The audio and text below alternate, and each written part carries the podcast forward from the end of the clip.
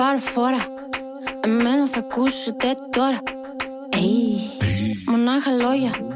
Και σταματήσανε τα ρολόγια. Μου λέτε, μόνη μου πηγαίνω, δεν κολλάω με κανένα. Όλο λέτε, λέτε, λέτε, τα έχετε όλοι χάμενα. Αυτά τα πιάτα μην τα σπάτε για μένα. Όταν θα τελειώσει εδώ, όλα θα είναι κάμενα. Έι. Γεια σας, είμαι ο Νίκος Ευσταθίου, βοηθός αρχισυντάκτης στη LiFO. Και είναι τιμή μου να έχω απέναντί μου έναν πάρα πολύ καλό φίλο, διευθυντή σύνταξης στην έντυπη LiFO, παλέμαχο του εντύπου και διπλανό μου φυσικά στα γραφεία, τον Τάσο Πρεκουλάκη. Γεια σου Νίκο, γεια σας. Χαίρομαι πάρα πολύ που είσαι εδώ, γιατί σήμερα θα συζητήσουμε με αφορμή την κυκλοφορία του του Κουτούμ, του καινούριου τραγούδιου της Μαρίνα Σάτι. Το οποίο το προφέρει Για πες. τικιτίνγκ. Δεν το λέει Τικιτίνγκ. το κουτούμ Σωστά. μέσα, το λέει τικιτίκ. Το λέει με έναν τρόπο Ναι. παιχνιδιάρικο. Λέτε, λέτε, λέτε για μένα, λέει η Μαρίνα Σάτι στο κομμάτι και πράγματι πάρα πολλοί εξέφρασαν την γνώμη τους για το γεγονός ότι τους θύμιζε υπερβολικά πολύ το στυλ της Ροζαλία. Με αφορμή λοιπόν όλο αυτό τον ε, διαδικτυακό διάλογο, στο σημερινό επεισόδιο του Radio Life θα συζητήσουμε για το πώς τελικά η ελληνική μουσική παραγωγή αφομοιώνει τάσεις του εξωτερικού, τι ακριβώς είναι αυτό το είδος που το τίκιτιμ ή το κουτούν της κουτούμ, Μαρίνα ναι. Σάτι προσπαθεί να λανσάρει και στην Ελλάδα και τελικά τι σημαίνει όλο αυτό για τις τάσεις στην ελληνική μουσική βιομηχανία. Δεν υπάρχει καλύτερος για να μας αναλύσει όλα αυτά τα ερωτήματα από τον Τάσο, σας το εγγυώμαι. Για να μην χάνετε κανένα επεισόδιο της σειράς Radio Life, ακολουθήστε μας στο Spotify, τα Apple και Google Podcasts. Είναι τα podcast της Λάιφο. Τίκετε, τίκετε, τε. Τίκετε, τίκετε, τε. Τίκετε, τίκετε.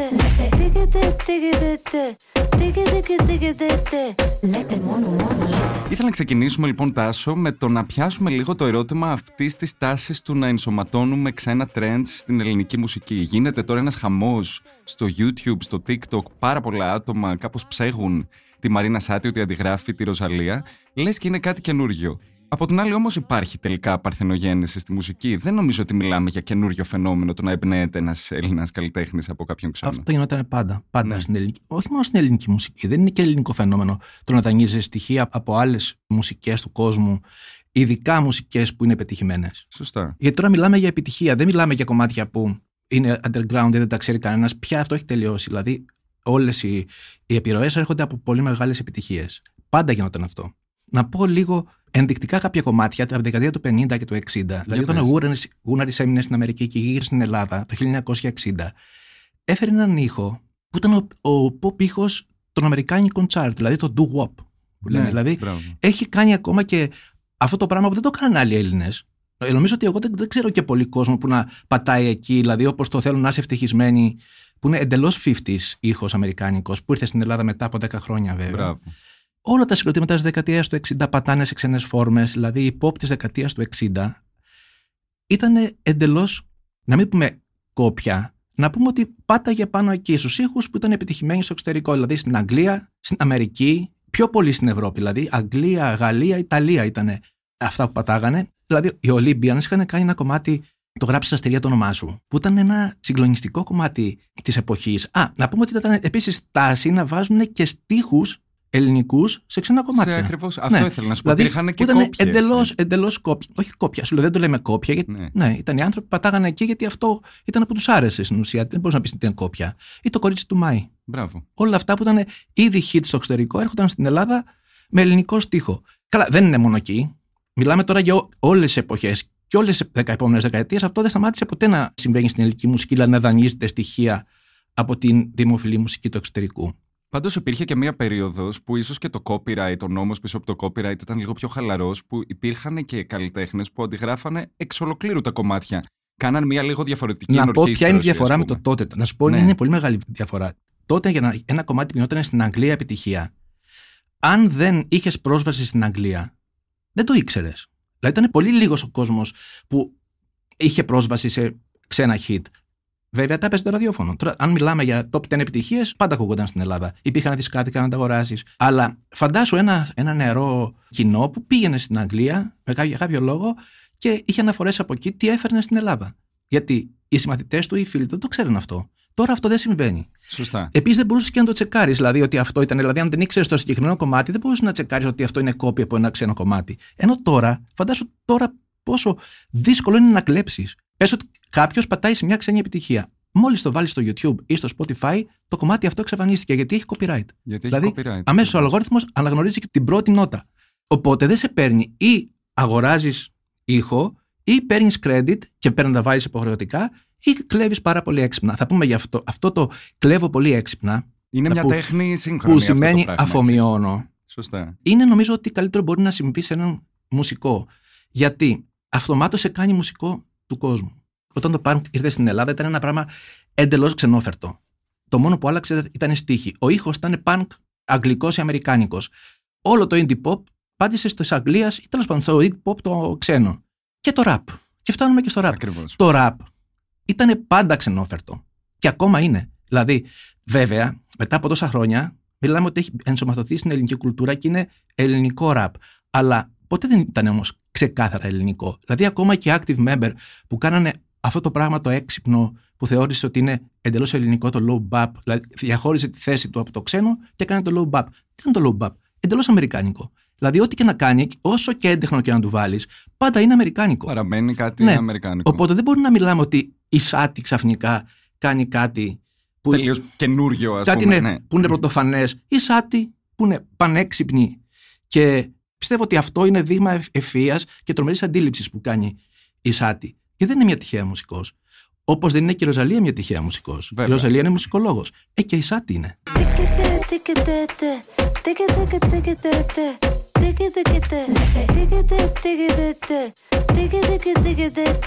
Λέτε μόνο μόνο Θέλω πάνω σε αυτά που μα είπε, τα οποία έχουν πάρα πολύ ενδιαφέρον, εγώ να πω ότι νομίζω ότι όσο περισσότερο μπαίνουμε σε έναν κόσμο παγκοσμιοποίηση, προφανώ υπάρχει και πολύ περισσότερο αυτό το πολιτισμικό παρεδώσε. Δηλαδή, Ναι, ναι, ναι. εμπνεόμαστε περισσότερο από έξω, εμπνεόμαστε γρηγορότερα, αφιονμιώνουμε γρηγορότερα όλες αυτές τις τάσεις. Το ερώτημα εδώ είναι το εξής. Υπάρχει καλός ή κακός τρόπος να κάνεις αυτή την αφομοίωση, Δηλαδή, υπάρχει ένας τρόπος για να εμπνευστείς και να υπάρχει το κάνεις καλός. πιο δικό σου; το πώς θα αφομοιώσεις είναι θέμα αντίληψης και ευφυα του ανθρώπου που φτιάχνει τη μουσική. Αυτή δηλαδή η Στερεονόβα.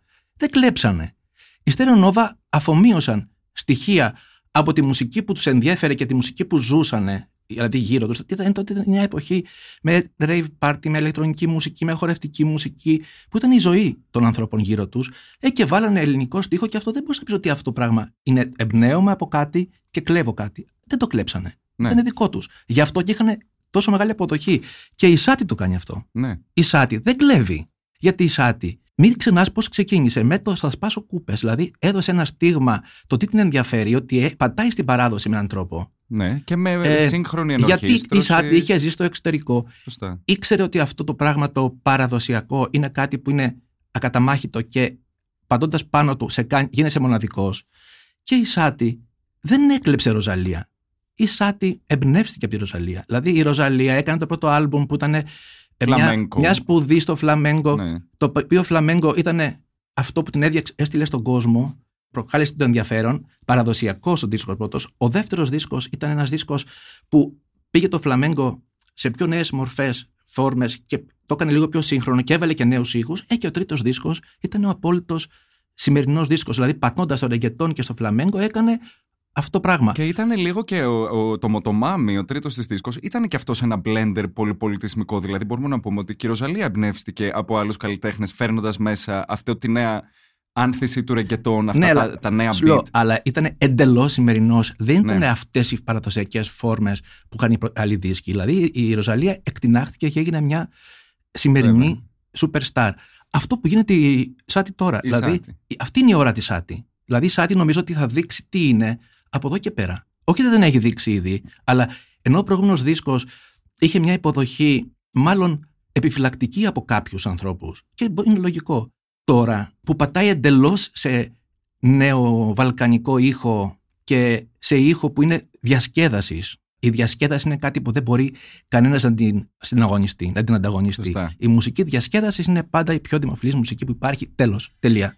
Δηλαδή, ό,τι και να κάνεις με τη θλιμμένη μουσική, ό,τι και να κάνεις, Δεν θα ανταγωνιστείς. δεν γίνεται να ανταγωνιστείς. ναι, και ειδικά αυτό το είδος που πατάει τώρα η Σάτι, επειδή είναι ένα είδος βαλκανικό και δεν είναι. Δηλαδή, είναι βαλκανικό, αλλά έχει πολλά καινούργια στοιχεία. Το δηλαδή, εξελίσσει σε κάτι πολύ καινούργιο. ναι, Γενικά αυτός ο οίκο έχει εξελιχθεί στα Βαλκάνια. Δηλαδή ξεκίνησε τη δεκαετία του 70, του 80 με όλο αυτό το ταλαβά, πώς το λένε, το ταλαβά, που είναι μουσική των τσιγκάνων, μάλλον των αλβανόφωνων κοινοτήτων του Κωσόβου, που λόγω του πολέμου εξαπλώθηκε στα Βαλκάνια, γιατί φύγαν οι πρόσφυγες και ήρθαν προς τα δω, το υιοθετήσαν οι άλλοι τσιγκάνοι. Και όλο αυτό το πράγμα που ενσωματώθηκε στις ενσωμάτωσε στοιχεία από λαϊκές μουσικές τη κάθε χώρας, έγινε turbo folk στη Σερβία, το τσάλγκα της Βουλγαρίας, το μανέλι της Ρουμανίας. το, το ελληνικό σκυλάδικο ήταν ένα παρακλάδι του αυτή, ε, Ταλαβά.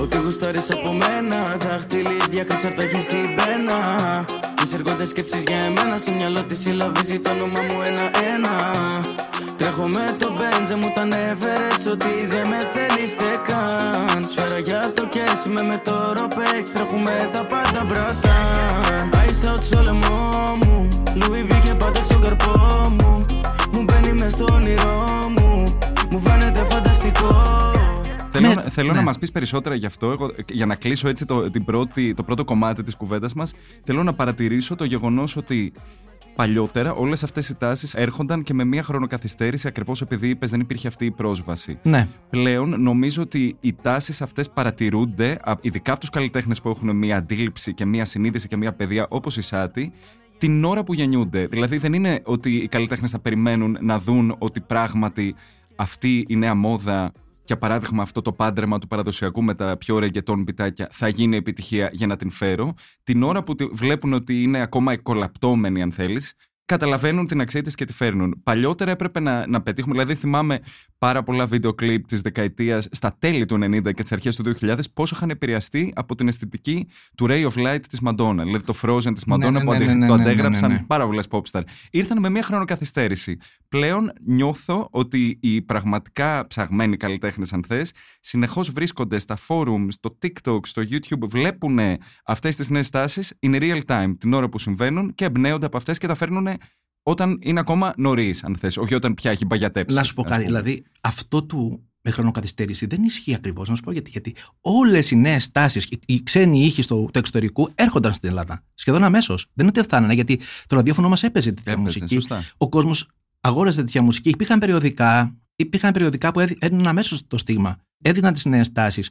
Υπήρχε και μεγάλο κοινό. Αλλά η διαφορά ποια ήταν. Ότι για να εισχωρήσουν στη μουσική παραγωγή υπήρχε χρονοκαθυστέρηση γιατί έπρεπε να έχεις τέτοια όργανα και τέτοια μηχανήματα. Ναι. Για να μπορείς να κάνεις ηλεκτρονική μουσική, θέλει μηχανήματα. Τα μηχανήματα δεν έρχονταν την επόμενη εβδομάδα στην Ελλάδα, έρχονταν μετά από ένα χρόνο. Βέβαια. Ή αν πήγαινες στο εξωτερικό, αγόραζες. Αλλά είχε διαφορά φάσεις γιατί ήταν δύσκολο να φτιάξεις αυτή τη μουσική όπως είναι έξω. Τώρα αυτό έχει εξαφανιστεί. Δηλαδή έχει εξαφανιστεί. Όλοι πατάνε σε, σε συγκεκριμένα προγράμματα Λογισμικά. που, τα κατεβάζουν mm. το, στον υπολογιστή τους. Δηλαδή, φαντάσου ένας πιτσυρικά που ζει στο Οχάιο, ένας που ζει στην Ιαπωνία, ένας που ζει στη Νότια Αφρική, έχει ακριβώς πρόσβαση στην ίδια τεχνολογία. Στα ίδια εργαλεία. ίδια εργαλεία. Γι' αυτό ήταν και ο λόγος που το ρεγκετόν και το, το τραπ κυρίως έγινε τόσο παγκόσμια μουσική, γιατί ήταν η μουσική που ήταν εύκολα να τη φτιάξεις. Είναι πολύ εύκολο να τη φτιάξεις. Όχι εύκολο αν δεν ξέρεις, αλλά θα μπορούσες όμως να μάθεις γρήγορα και να κάνεις τραπ beat, τραπ ήχους, που είναι ηλεκτρονική μουσική στην ουσία. Τώρα, όταν ένα κομμάτι βγαίνει σήμερα και υπάρχει ταυτόχρονα σε όλο τον κόσμο. Δηλαδή, βγαίνει ένα βίντεο, το βλέπουν όπου και να είσαι. Δηλαδή, είναι άμεση πρόσβαση. Παντού. Βίντεο, άλμπουμ. Οπότε μπορείς να ακούσει οποιοδήποτε όπου και να είναι και να φτιάξει και αυτό κάπως παρόμοιο. Μπράβο. Οπότε γι' αυτό εκτινάχθηκε. Pero no hay boda, Titi me preguntó si tengo muchas novias. Eh. muchas novias. Hoy tengo a una, mañana otra. Me las voy a llevar a todas pa' un VIP, un VIP. Ey, saluden a Titi, vamos a tirarnos un selfie. Seis chis, ey, que sonrían las que ya les metí en un VIP, un VIP. Ey, saluden a Titi, vamos a tirarnos un selfie. Seis chis, que sonrían las que ya se olvidaron de mí. Me gustan mucho las Gabriela. Να πούμε και κάτι, ότι τα δημοφιλή κομμάτια σήμερα είναι ασύλληπτα πιο δημοφιλή σε παγκόσμιο επίπεδο από τα παλιότερα pop hit. Ναι. Θα σου πω, παλιότερα μετράγαμε τα pop hit σε εκατοντάδες χιλιάδες ή εκατομμύρια. Τώρα μιλάμε για δισεκατομμύρια. δισεκατομμύρια. Δηλαδή αυτό που Εντός έκανε... λίγων εβδομάδων, έτσι. Και σε... μετά ναι, δηλαδή, σκέψω ότι βγήκε το Bad Bunny ο δίσκος το Μάιο και τον Σεπτέμβριο, τον Οκτώβριο, μιλάγαμε για δισεκατομμύρια. Εκατό, δεν ξέρω πόσα, δηλαδή ένα σύμπτωμα δισεκατομμύρια ακροάσεις. Αυτό δεν μπορεί να συγκριθεί με τις παλιότερες επιτυχίες. Δηλαδή, διάβαζα κάπου ότι είναι αστείο να συγκρίνεις τον Bad Bunny με τους Beatles. Κι όμως δεν είναι αστείο. Είναι αστείο να συγκρίνεις τους Beatles με τον Με Bad, τον Bad Bunny. Bunny. Γιατί δεν μιλάμε για καλλιτεχνική αξία. Μιλάμε για ε, spread και, το, Ναι, και ναι, τι ναι. μεγέθη είναι.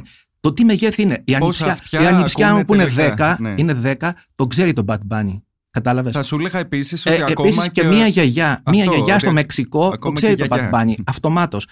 Ε, εγώ δεν σου λέω- θυμάμαι μία Ναι. φίλη μου Γαλλίδα που μου, ε, εκείνη μας ε, πρώτο έμαθε τον Bad Bunny πέρυσι το καλοκαίρι γιατί μας είπε ότι παιδιά ο μπαμπάς μου, ο οποίος είναι ένας διπλωμάτης 60 κάτι χρονών, είχε μόλις γυρίσει από ένα ταξίδι στη Λατινική Αμερική και έχει τρελαθεί με τον Bad Bunny. Ναι. Δηλαδή καταλαβαίνεις ακόμα και αυτό. Ένα Καλά. κοινό το οποίο Για δεν το- είναι το- είναι για το απαραίτητο. Bad ότι- Bunny, τώρα εγώ έχω να σου πω ένα, παρα- ένα μεγάλο παράδειγμα, γιατί είχε το καλοκαίρι, το, ναι, το Δεκέμβριο. Το Δεκέμβριο που πήγα στο Μεξικό, πήγα σε ένα κλαμπ.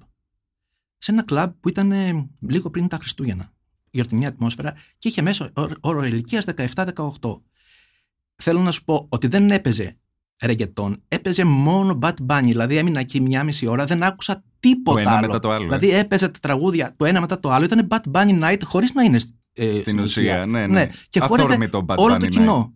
Αυτό σημαίνει πολλά, θέλω να σου Ναι, πω. ναι, Γιατί ναι. παλιότερα πήγαινες σε ένα κλαμπ και άκουγες μουσική. Τώρα ακούς αυτό που θέλει να ακούσει το κοινό επίσης. Όλα αυτά που γίνονται τώρα στα Βαλκάνια πατάνε πάνω στην τραπ. Και στο ρεγκετόν, βέβαια, αλλά που το ρεγκετόν θεωρείται κάτι σαν παρακλάδι που δεν είναι ακριβώς, αλλά θεωρείται εκεί το κατατάσσεις.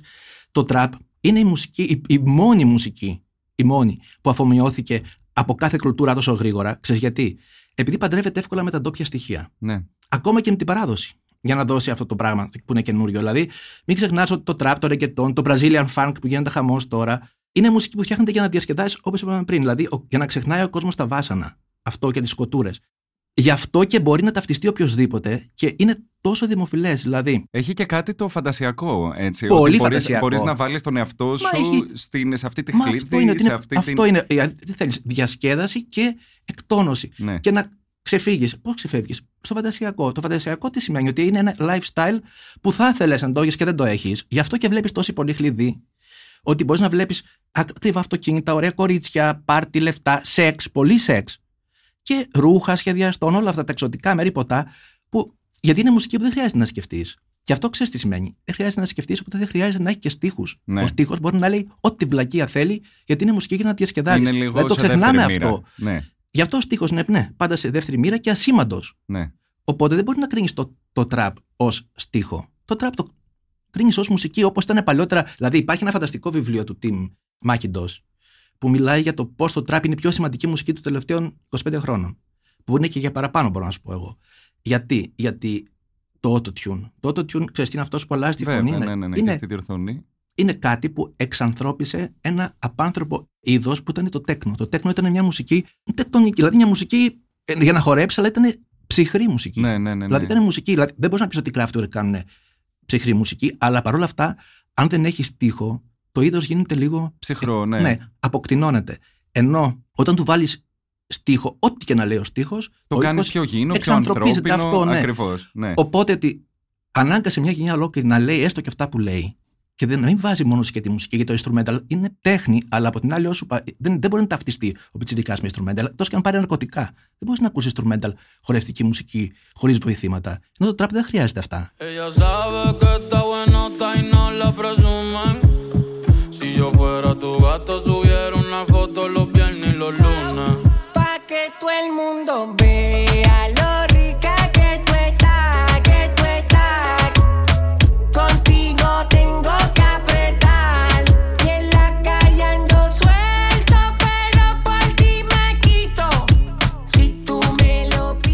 pides. Χήμαρος ο Τάσος μας είπε πάρα πολλά όσον αφορά το γιατί την διαχρονικότητα αυτής της τάσης της αφομοίωσης αλλά και λίγα περισσότερα που έχουν να κάνουν με τη σύγχρονη εποχή γιατί δηλαδή αυτό το κράμα πολιτισμών το βλέπουμε να συμβαίνει παντού πιο γρήγορα βλέπουμε να αφομοιώνονται τάσεις, βλέπουμε να γίνονται υπερδημοφιλείς καλλιτέχνες και φυσικά το ρόλο που παίζει το τραπ σε όλο αυτό. Εκεί η Μαρίνα Σάτι πατάει εκεί εντελώς. Πατάει ακριβώς αυτό το, Γιατί το κομμάτι. το κομμάτι το τελευταίο είναι κομμάτι για. Μα το δείχνει ξεκάθαρα ότι πάει σε ένα λαϊκό κέντρο που είναι αυτό το κοινό ακριβώς που το σνομπάρει η ελληνική κοινωνία. Δηλαδή η ελληνική κοινωνία είναι full ρατσιστική και το ξέρουμε. Και ειδικά με αυτό το κομμάτι της κοινωνίας που είναι η τσιγκάνη. Γιατί ναι, ναι, ναι, ναι. όταν μιλάμε για διαφορετικότητα και για αφομοίωση, κυρίως και για, πώς λένε, για, για δικαιώματα, στο μυαλό έχεις πρόσφυγες, έχεις ανθρώπους από άλλο χρώμα. Τους τσιγκάνους δεν τους έχεις όμως. Λέμε ότι είναι η πιο αόρατη μειονότητα συνήθως. Οπότε θέλω να μας πεις και, και λίγα πράγματα. Γι' αυτό πάμε να κάνουμε ένα πολύ μικρό μουσικό διάλειμμα πρωτού περάσουμε στην επόμενη ενότητα της κουβέντας μας.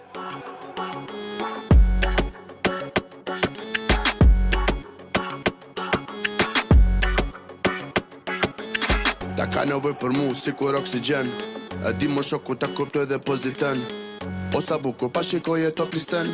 Es të shpia tani mere valigjen. Dhe undet, të rën kapiten. E që ka riken, bo asoni su në zen. Ju keni lidhje, po jo me muziken Të besu të nje pa tani shiku ariten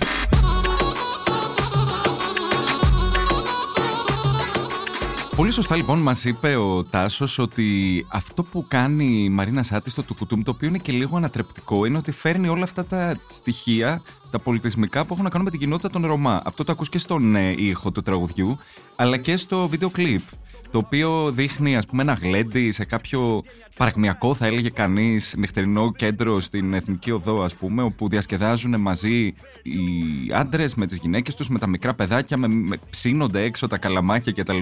Έχει κάτι το θα έλεγε κανείς με παλιότερη ορολογία το Λούμπεν όλο αυτό το αισθητικό στοιχείο αν θέλεις. Εγώ θα το έλεγα διονυσιακό. Αλλά- Λούμπεν δεν είναι ακριβώς. Συμφωνώ, είναι Ε, διονυσιακό.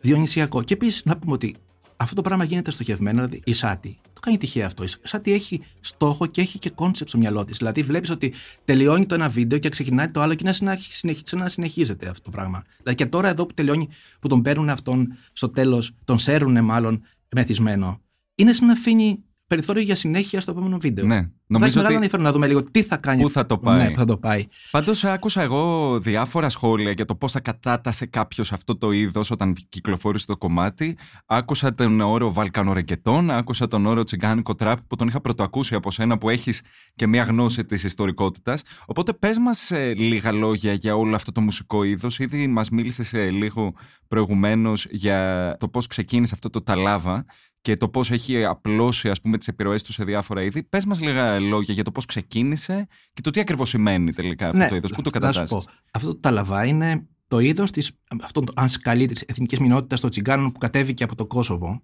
Και αυτοί έχουν έναν χορό. Έναν χορό που το λένε Τσόσεκ, Τσοσέκ, δεν ξέρω πώς να το προφέρω, δεν το έχω δει. Ε, το βλέπω μονογραμμένο εννοώ. Μμμ. Και από τη φράση αυτό το τέλοβα που δείχνει την κίνηση του χεριού. Δηλαδή αυτό που βλέπεις που κάνει σάτι, που κουνάει το χέρι Σαν έτσι. τσιφτετέλη κάπως. Τσι- σαν τσι- Μα εντελώς τσιφτέλη είναι. Ναι. Δηλαδή αυτό το, που, τα δύο χέρια που κουνούνται στον αέρα και κάνουν αυτές τι κινήσεις λεπτεπίλεπτες και τσιφτετέλη, Ναι. αυτό είναι που δίνει το όνομα στο είδος. Τα λαβά. Αυτό είναι το ταλαβά. Ο χορός αυτός. Και οι Αλβανοί, είπαμε, οι πρόσφυγες που κατέβηκαν στην πορεία Μακεδονία από το Κόσοβο λόγω του πολέμου, έφεραν το ταλαβά παντού στα Βαλκάνια. Το υιοθέτησαν οι τόποι τσιγκάνοι, έγινε βαλκανική μουσική και ήρθε και στην Ελλάδα.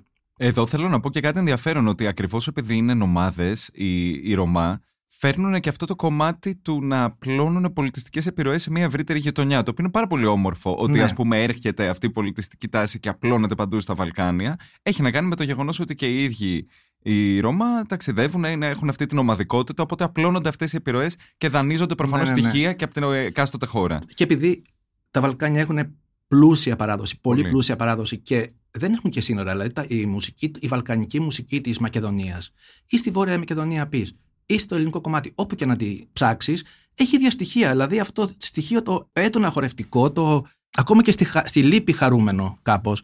Α, να πούμε και αυτό ότι το ταλαβά είναι μουσική των γάμων. Κυρίως των γάμων, των γλεντιών, των πανηγυριών, αλλά δεν νοείται γάμος τσιγκάνικος χωρίς ταλαβά. Χωρίς δεν ταλαβά. γίνεται. Ναι. Οπότε βλέπεις και στο γλέντι της Σάτι τι γίνεται. Ναι. Η Σάτι δεν ξέρω αν το ονομάζεται το ταλαβά ή θεωρεί ότι Είναι κάτι ναι, άλλο. από αλλά Ναι. τώρα μιλάμε για αυτό το τη τσιγκάνικη βαλκανική μουσική τη σύγχρονη ναι. η οποία τώρα πια έχει παντρευτεί με το τραπ πολύ έντονα και έχει τρελή επιτυχία δηλαδή παντού. Δεν υπάρχουν χώρες στο Βαλκανίο. Μιλάμε για κανοτραπ με τρελή επιτυχία. Μάλιστα. Τεράστια επιτυχία. Και στην Ελλάδα. Στην Ελλάδα, αυτοί που λέω, ο Φάιστη, ο Ρόπεξ με τον ε, Λάβα, το έχουν υιοθετήσει ήδη και το κάνουν. Υπάρχει τσιγκάνικο τραπ. Κάνω money dance, έχω money stacks Bitches shaking ass άμα θες. Τι και beef που λες δεν είμαι όπως όσοι χθες. Τσιγκάνους μες στις επαφές Κανείς τους δεν γουστάρει όμως την επιτυχία. Όλοι θέλουν να έχουν beef με εμάς Τους πήρα από την πίτα τα κομμάτια Μα πάλι τους γράψαμε στα αρχίδια μας Απλά πες τι θες να παίζουνε τα smart Μιλάνε για μας δεν βρήκανε δουλειά Κάπου το έχασα στο beat αυτό το πατάω ξανά Πρέπει να αναγνωρίσουμε, πρέπει να το αναγνωρίσουμε αυτό ότι είσαι από τους λίγους που το αναδεικνύεις και αυτό αν θέλεις το πιο mainstream ε, Δεν είναι ε, ότι το μουσο- κάνουμε αυτό το πράγμα έτσι δημοσιογραφία. και εμένα. Αυτό το πράγμα είναι μπροστά στα μάτια μας. Δηλαδή, αν δεν θες να το δεις, δεν το βλέπεις. Έπρεπε αυτό λέω, ότι πολλοί δεν το βλέπουμε, Έπρεπε δεν να το θέλουν φέρει να το σάτι, δούνε. έπρεπε να το φέρει σάτι για να σκεφτώ ότι υπάρχει αυτό το πράγμα. Αυτό υπάρχει εδώ και πολλά χρόνια. Δηλαδή, σκέψω ότι έχουμε κάνει ένα θέμα στη LIFO όταν το TikTok άρχισε να έχει την πρώτη, το πρώτο κύμα επιτυχίας με όλα αυτά τα τσιγκάνικα κομμάτια που παράγονται στη, Μακε- στη Θεσσαλία, δηλαδή στα Τρίκαλα, στη Λάρισα, που είναι αυτός ο ήχος στην ουσία είναι. Και δεν έχει μεγάλη διαφορά. Ο τσιγκάνικος ήχος, όπου και να το βάλεις, είναι πα- Ναι. περίπου ο ίδιος. Αυτό το πράγμα που έχει τρομερές διαστάσεις στο TikTok και είναι τόσο δημοφιλές σε πολλές ομάδες ανθρώπων, σε μεγάλες ομάδες ανθρώπων, είναι ένα πράγμα που είναι παρα, θεωρείται παρακμιακό και σνομπάρεται από την ελληνική μουσική όπως σνομπάρονται οτιδήποτε τσιγκάνικο. Πάντως έχει ενδιαφέρον αυτό που λες ότι συνομπάρεται από τη βιομηχανία ή αν θες από τους κλειδοκράτορες του πολιτισμού αλλά όχι τόσο από το κοινό γιατί Όχι αυτό το έχει κοινό, γινόταν μα πολύ viral. Το κοινό δεν έχει σχέση. Δηλαδή, νομίζω Ναι. ότι επίσης δεν υπάρχει μου- στεγανό στο κοινό. Το κοινό ακούει ό,τι γουστάρει ό,τι, και ό,τι βλέπει γύρω του. Δηλαδή, όταν, ε, να σου πω, εγώ τώρα παράδειγμα τη Κόνιτσας. Εγώ πήγα στην Κόνιτσα για αυτό που έκανε η Στέγη με τον Κρίστοφερ Κίνγκ. Και ήταν μεγάλη έκπληξη το πώς δεν μπορούσα να εντοπίσω. Αν δεν είχε διαφορετικής γλώσσας στίχους, δεν καταλάβαινα διαφορά στη Ναι, μουσική. ναι, ναι, ναι, Που ήταν ναι. όλη η χορευτική μουσική από όλα τα Βαλκάνια, δηλαδή μακεδονίτικα, θρακιώτικα και αλβανικά, που είναι ένα πράγμα. Βέβαια, αυτά δεν έχουν τσιγκάνικο ήχο μέσα. Ήταν άλλη μουσική. Αλλά Μακεδονίτικη, μακεδονίτικη και περισσότερο. παραδοσιακή. Αλλά δεν απέχει και πάρα πολύ.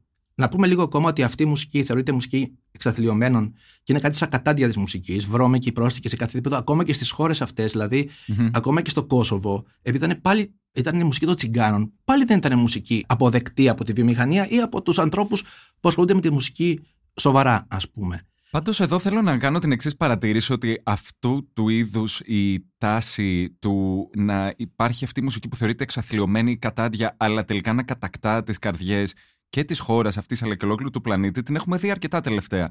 Είπες, για παράδειγμα, προηγουμένως, ανέφερες το βραζιλιάνικο funk, το οποίο είναι η μουσική που ακούγεται στις φαβέλες. Ναι. Και για την ίδια τη Βραζιλία, για ένα μεγάλο διάστημα. Για με πολλά σίγουρο- χρόνια, για πολλά. Ήταν η μουσική, Ναι. η, η τελευταία, η πολύ Κοίταξε, λαϊκή που να σου πω, δεν, μελε, δεν τη Πιστεύεις ότι μελετούσαν. το ρεγκετόν, το ρεγκετόν Μπράβο, ήταν και το μουσική ρεγκετόν. ακριβώς το ίδιο, με έντονο ρατσισμό εναντίον του.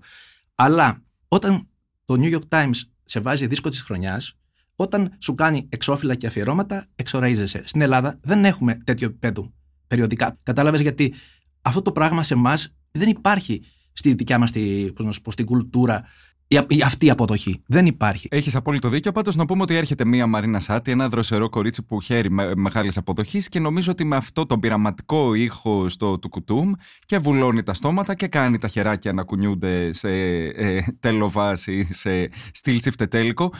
Τελικά, έπειτα και από αυτή τη συζήτηση που έχουμε πλέον βάλει κάτω και την ορολογία και την ιστορικότητα, πού το κατατάσσεις εσύ το κομμάτι σαν ήχος, σε ποιο είδος ανήκει το του κουτούμ. Είναι ένα βαλκανικό ρεγκετόν. Ναι. Τέλος. Έχει Αυτό δηλαδή είναι. στοιχεία και τάλαβα και ρεγκετόν. Ναι. Δηλαδή είναι αυτό ακριβώς που πάτε, έκανε η Ροζαλία με το, το δεύτερο δίσκο της και το τρίτο δίσκο της, το κάνει τώρα η Σάτι. Δεν είναι κόπη αυτό. Είναι εντελώς ελληνικά τα στοιχεία. Εντελώς βαλκανικά. Δηλαδή δεν που θα μπορούσε να πατήσει αλλού. Μάλιστα. Κάνουμε άλλο ένα μουσικό διάλειμμα για να ακούσουμε ένα κομμάτι σχετικό με όλη αυτή τη συζήτηση που κάναμε και θέλω να πάμε σε ένα τρίτο κομμάτι της ε, κουβέντας Τάσο, να μιλήσουμε λίγο πιο αναλυτικά για την προσπάθεια της Μαρίνα Σάτι, να μιλήσουμε λίγο για το appropriation και τελικά να μιλήσουμε για το πώς όλα αυτά τα δροσερά νέα παιδιά αγκαλιάζουν την παράδοση, το οποίο νομίζω ότι έχει αξίζει να εστιάσουμε, έχει αρκετό ενδιαφέρον και στις αναφορές στις μουσικές, αλλά και στις αναφορές τις πιο αισθητικές και τις οπτικές. Πάμε λοιπόν να ακούσουμε ένα κομμάτι τα λάβα. Baby, calm down, calm down. Girl, it's your body. I put my heart for lockdown, for lockdown, oh lockdown. Girl,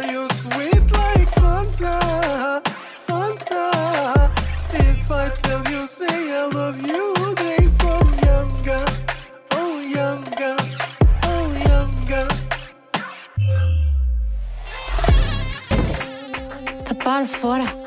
Εμένα θα ακούσετε τώρα. Ει, μονάχα λόγια και σταματήσανε τα ρολόγια Μου λέτε μόνη μου πηγαίνω δεν κολλάω με κανένα Όλο λέτε λέτε λέτε τα έχετε όλοι χάμενα Αυτά τα πιάτα μην τα σπάτε για μένα Όταν θα τελειώσει εδώ όλα θα είναι κάμενα Ει, τίκετε, τίκετε, τίκετε, τίκετε, τίκετε, τίκετε, Τάσο, θα πάρω φόρα. Εμένα θα ακούσετε τώρα. Μας λέει η Μαρίνα Σάτι στο Τουκουτούμ και κάτι πριν ξεκινήσουμε μια κουβέντα για το appropriation, γιατί το ακούσαμε και αυτό και το είδαμε στα σχόλια. Εγώ θέλω να σου κάνω και ένα σχόλιο για το ίδιο το βίντεο κλιπ, γιατί το είδα αρκετές φορές. Είχε πράγματι αυτό το διονυσιακό χαρακτήρα σε ένα νυχτερινό κέντρο της Εθνικής Οδού, ας πούμε, κτλ. Κάτι που παρατήρησα και είχε ενδιαφέρον ήταν ότι ήταν και έντονα φεμινιστικό. Γιατί βλέπεις αυτό το βίντεο να γίνεται ένα τρομερό γλέντιο όπου όλοι οι άντρες πίνουν και γίνονται κουρέλια και γίνονται χάλια και λιποθυμάνε. Και στο τέλος όλες οι γυναίκες παραμένουν νυφάλιες. Τις κουβαλάνε. Και τους κουβαλάνε. Οπότε είχε και ένα ενδιαφέρον όλο αυτό ότι ίσως όντως ενώ παντρεύει κάποια παραδοσιακά στοιχεία, ασκεί και μια κριτική, αν θέλεις, ματιά. Φέρνει και κα- το παντρεύει με ένα πολύ σύγχρονο κοινωνικό μήνυμα. Ναι. Το οποίο αυτό από μόνο του το βρήκα πάρα πολύ φρέσκο. Ήταν σαν να βλέπεις κάπως τη σκηνή του Ηλία Ρίχτο, αλλά πλέον από μια γυναικεία ματιά που λέει: Όχι, μην το ρίξεις, θα σε κουβαλήσω στο σπίτι. Πρωτού κάψεις όλο, όλο το μαγαζί. Εντάξει, έχει πολλά σημειολογικά. Δηλαδή, ότι έχει τα κοριτσάκια, ότι είναι όλες οι γενιές εκεί μέσα. Όλες. Δηλαδή, σωστό. είναι από μικρό παιδάκι μέχρι τη γιαγιά, η οποία η γιαγιά την παίρνει στο τέλος αγκαλιά και φεύγουν τη Μαρίνα Σάτι. Γιατί η Μαρίνα Σάτι είναι η στάρ που πάει εκεί για να Μπράβο. τραγουδήσει, αλλά είναι τελείως ανθρώπινη. Δεν είναι μία στάρ απόμακρη. Γίνεται μία από αυτούς. Που και αυτό έχει πολύ μεγάλη σημασία. Και μ' άρεσε ότι βλέπεις και ένα ντύσιμο τελείως Gen Z. Βλέπεις και τον ε, φίλο της, υποθέτουμε, που την αφήνει ή δεν ξέρουμε ακριβώς ποιος Ναι, είναι, ναι, ναι. αλλά ο οποίος είναι πραγματικά ντυμένος σαν τράπερ. Ναι, ναι, ναι. ναι, Και ναι. βλέπεις ακριβώς δίπλα τους τον μπάρμπα με το πουκάμισο ανοιχτό και την καδένα, ας πούμε, με, την, ε, με το σταυρό πάνω στη γουρονότριχα που ψήνει τα σουβλάκια. Δηλαδή, βλέπεις και αυτό το διαγενειακό πάντρεμα, το οποίο το βρήκα πάρα πολύ έξυπνο αισθητικά, ας πούμε. Λοιπόν, θέλω να σου κάνω την εξής ερώτηση. Το είδα σε διάφορα σχόλια, ίσως από κάποιους social justice warriors, που ε, αποκαλούσαν appropriation αυτού του είδους την αισθητική από την Μαρίνα Σάτι και τη Ναι. μουσική, αλλά και την, το visual κομμάτι. Λένε γιατί δουλειά έχει η Σάτι να παντρεύει όλα αυτά τα κλαρίνα, ίσως αυτό το, το, τις πιο τσιγκάνικες επιρροές. Θεωρείς ότι έχουν δίκιο, υπάρχει κάποια βάση σε Εγώ αυτή την θέλω να σα κριτική; ρωτήσω τι σημαίνει appropriation. Νομίζω ότι είμαστε υπερβολικοί σε πολύ μεγάλο βαθμό. Η Σάτι είναι μισή Σουδανή πρώτον. Δηλαδή έχει δικαίωμα να φέρνει τη μουσική, την παραδοσιακή μουσική της πατρίδας της, του μπαμπά της τέλος πάντων, και είναι και μισή Ελληνίδα. Ναι. Μπορεί να φέρει τη μουσική τη δικιά της. Δηλαδή, αν έκα- το έκανα εγώ ή αν το έκανες εσύ αυτό το πράγμα στο χωριό μας, τι appropriation θα ήταν, θέλω να σου πω. Επειδή το σωστά. κάνει Σάτι εκεί που το κάνει είναι appropriation, τι, δηλαδή τι ακριβώς κακό κάνει. Δεν, δεν καταλαβαίνω εγώ τι σημαίνει appropriation.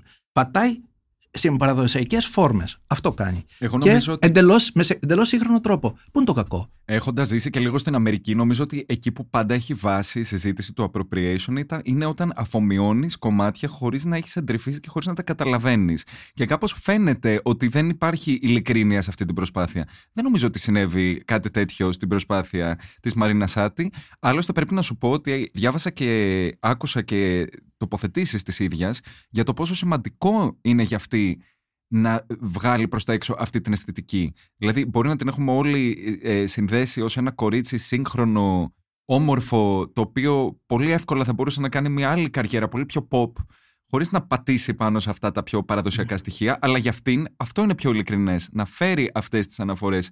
Θυμάται δηλαδή τα γλέντια ή τα οικογενειακά που έκανε στην επαρχία με την οικογένειά της, με τους Κοίταξε, φίλους της επειδή, κτλ. επειδή ξέρω ακριβώς πόσο έχει δουλέψει για αυτό το πράγμα, πόση έρευνα έχει κάνει, πόσα Μμμ. ταξίδια εκεί, πόσο κόσμο έχει γνωρίσει. Μόνο να σου πω ότι πέρσι το καλοκαίρι που την κάναμε Αθηναία στη LiFO, με εντυπωσίασε γιατί μου έδωσε ένα σωρό contact από ντόπιους μουσικούς νεαρούς που αγνοούσα και δεν θα Μάλιστα. τους μάθαινα και ποτέ, τους οποίους τους έχει ψάξει και τους έχει βρει. Δηλαδή, ε, είναι appropriation αυτό ή ένας τρόπος να προωθήσει αυτή τη μουσική. Δηλαδή, δεν ξέρω πώς. Δηλαδή, δεν οφείλεις να τα ξέρεις όλα αυτά όταν την κρίνεις, αλλά οφείλεις να μην μιλάς. Δηλαδή, να Ναι. βλέπεις και να πεις μου αρέσει ή δεν μου αρέσει. Τέλος, τι σημαίνει appropriation; Ίσως να μην έχεις μια τόσο μεγάλη αυτοπεποίθηση για, ώστε να βγαίνεις και να προσπαθείς να κάνεις ε, ας πούμε εμπριστικά σχόλια ότι Ναι, κάνει το ένα ειδικά και η το άλλο. Σάτι που έχει, δεν έχει πατήσει Σάτι και η Σάτι έχει μελετήσει για να το κάνει αυτό. Μμμ.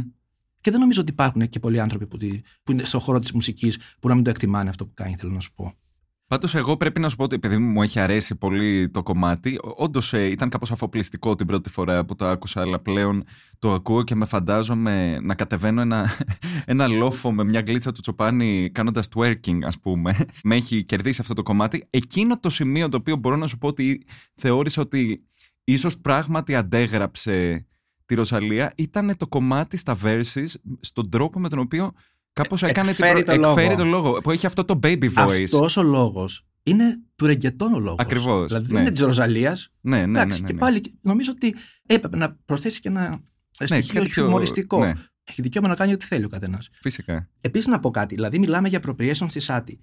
Για τον Νέγρο του Μοριά, τι, τι θα έπρεπε να πει κανείς; Ο Νέγρο του Μοριά επίσης δεν κάνει appropriation. Έχει ενσωματώσει όλη την ελληνική Πλήρως. κουλτούρα, ζει εδώ, είναι πιο πολύ Έλληνας από Έλληνα και ενσωμάτωσε τελείως την παραδοσιακή μουσική στο, δικό, στο τελευταίο άλμπουμ. Με έναν τρόπο που δεν το έχει κάνει άλλος. Φανταστικό. Ναι. Ναι, δηλαδή δεν μπορούμε να μιλάμε για appropriation εκεί όταν προωθούν μια παραδοσιακή κουλτούρα.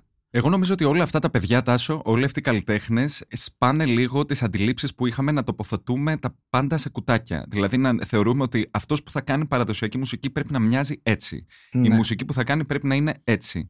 Βλέπεις λοιπόν άτομα τα οποία κάνουν παντρέματα από ήχους και αισθητικές που είναι κάπως αναπάντεχα. Κοίταξε, η παραδοσιακή μουσική για κάποιους ανθρώπους είναι κάποια ηλικία σήμερα και έχουν μνήμες. Έχει δυστυχώς πολύ άσχημες αναφορές γιατί θυμίζει Χούντα. Θυμίζει Ναι. Αυτά τα πανηγύρια που έκανε ο παπαδοπουλο Μμμ. που ήταν αναγκαστικά σε κάθε χωριό. Όπως και η νέα ελληνική λογοτεχνία που επιτέλους έχει επενεχοποιηθεί και αρχίζει να μιλάει με, ένα- με μια γλώσσα το πιο λαλιά που δεν την άκουγες ποτέ παλιά. Γιατί πια τα παιδιά που μεγαλώνουν δεν έχουν αυτές, αυτό το κόμπλεξ και αυτές τις μνήμες. Οι πιο πολλοί δεν έχουν, ούτε δεν έχουν γεννηθεί. Είναι παιδιά που έχουν γεννηθεί μετά από δεκαετίες μετά από αυτές τις μνήμες. Θέλω Ε, να σου ακόμα πω. και εγώ που είμαι μεγαλύτερος δεν το ήξερα αυτό που Γι' μου λες αυτό η για ελληνική το, παράδοση είναι. Για το είναι- ταμπού, ας πούμε, με την Εσύ δεν είσαι παράδοση. μεγαλύτερος, είσαι μικρός. Δηλαδή είσαι πολύ Εντάξει. μικρός. Αλλά το ότι γίνεται cool η παράδοση. Γίνεται η παράδοση cool γιατί δεν έχεις αυτό το πράγμα, δεν τη συνδεει Μμμ. με άσχημα πράγματα. Μόνο αυτό μπορεί να, σε- να σε κάνει να σε αποτρέψει από κάτι. Και βλέπεις ότι η παράδοση πια για τα παιδιά ανακαλύπτουν την παράδοση της περιοχής τους ή γενικά την ελληνική παράδοση.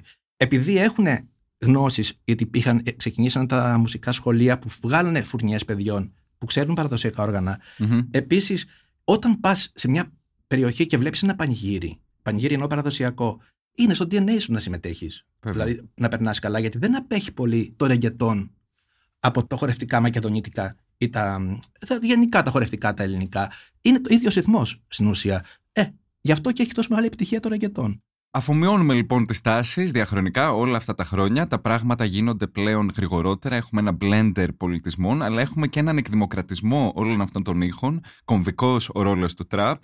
Ολοένα και ανεβαίνει το βαλκάνο ρεγκετόν. Και παρότι η Μαρίνα Σάτι μας λέει αυτά τα πιάτα, μην τα σπάτε για μένα. Μαρίνα μου, θα τα σπάσουμε τα πιάτα. Θα κάνουμε και λίγο twerking. Θα χορέψουμε και λίγο ρεγκετόν στους ήχους σου. Γιατί πράγματι καταφέρνεις και κάνεις την παράδοση cool. Τάσο, σε ευχαριστώ πάρα πολύ για αυτή την κουβέντα. Έμαθα εγώ. πάρα πολλά.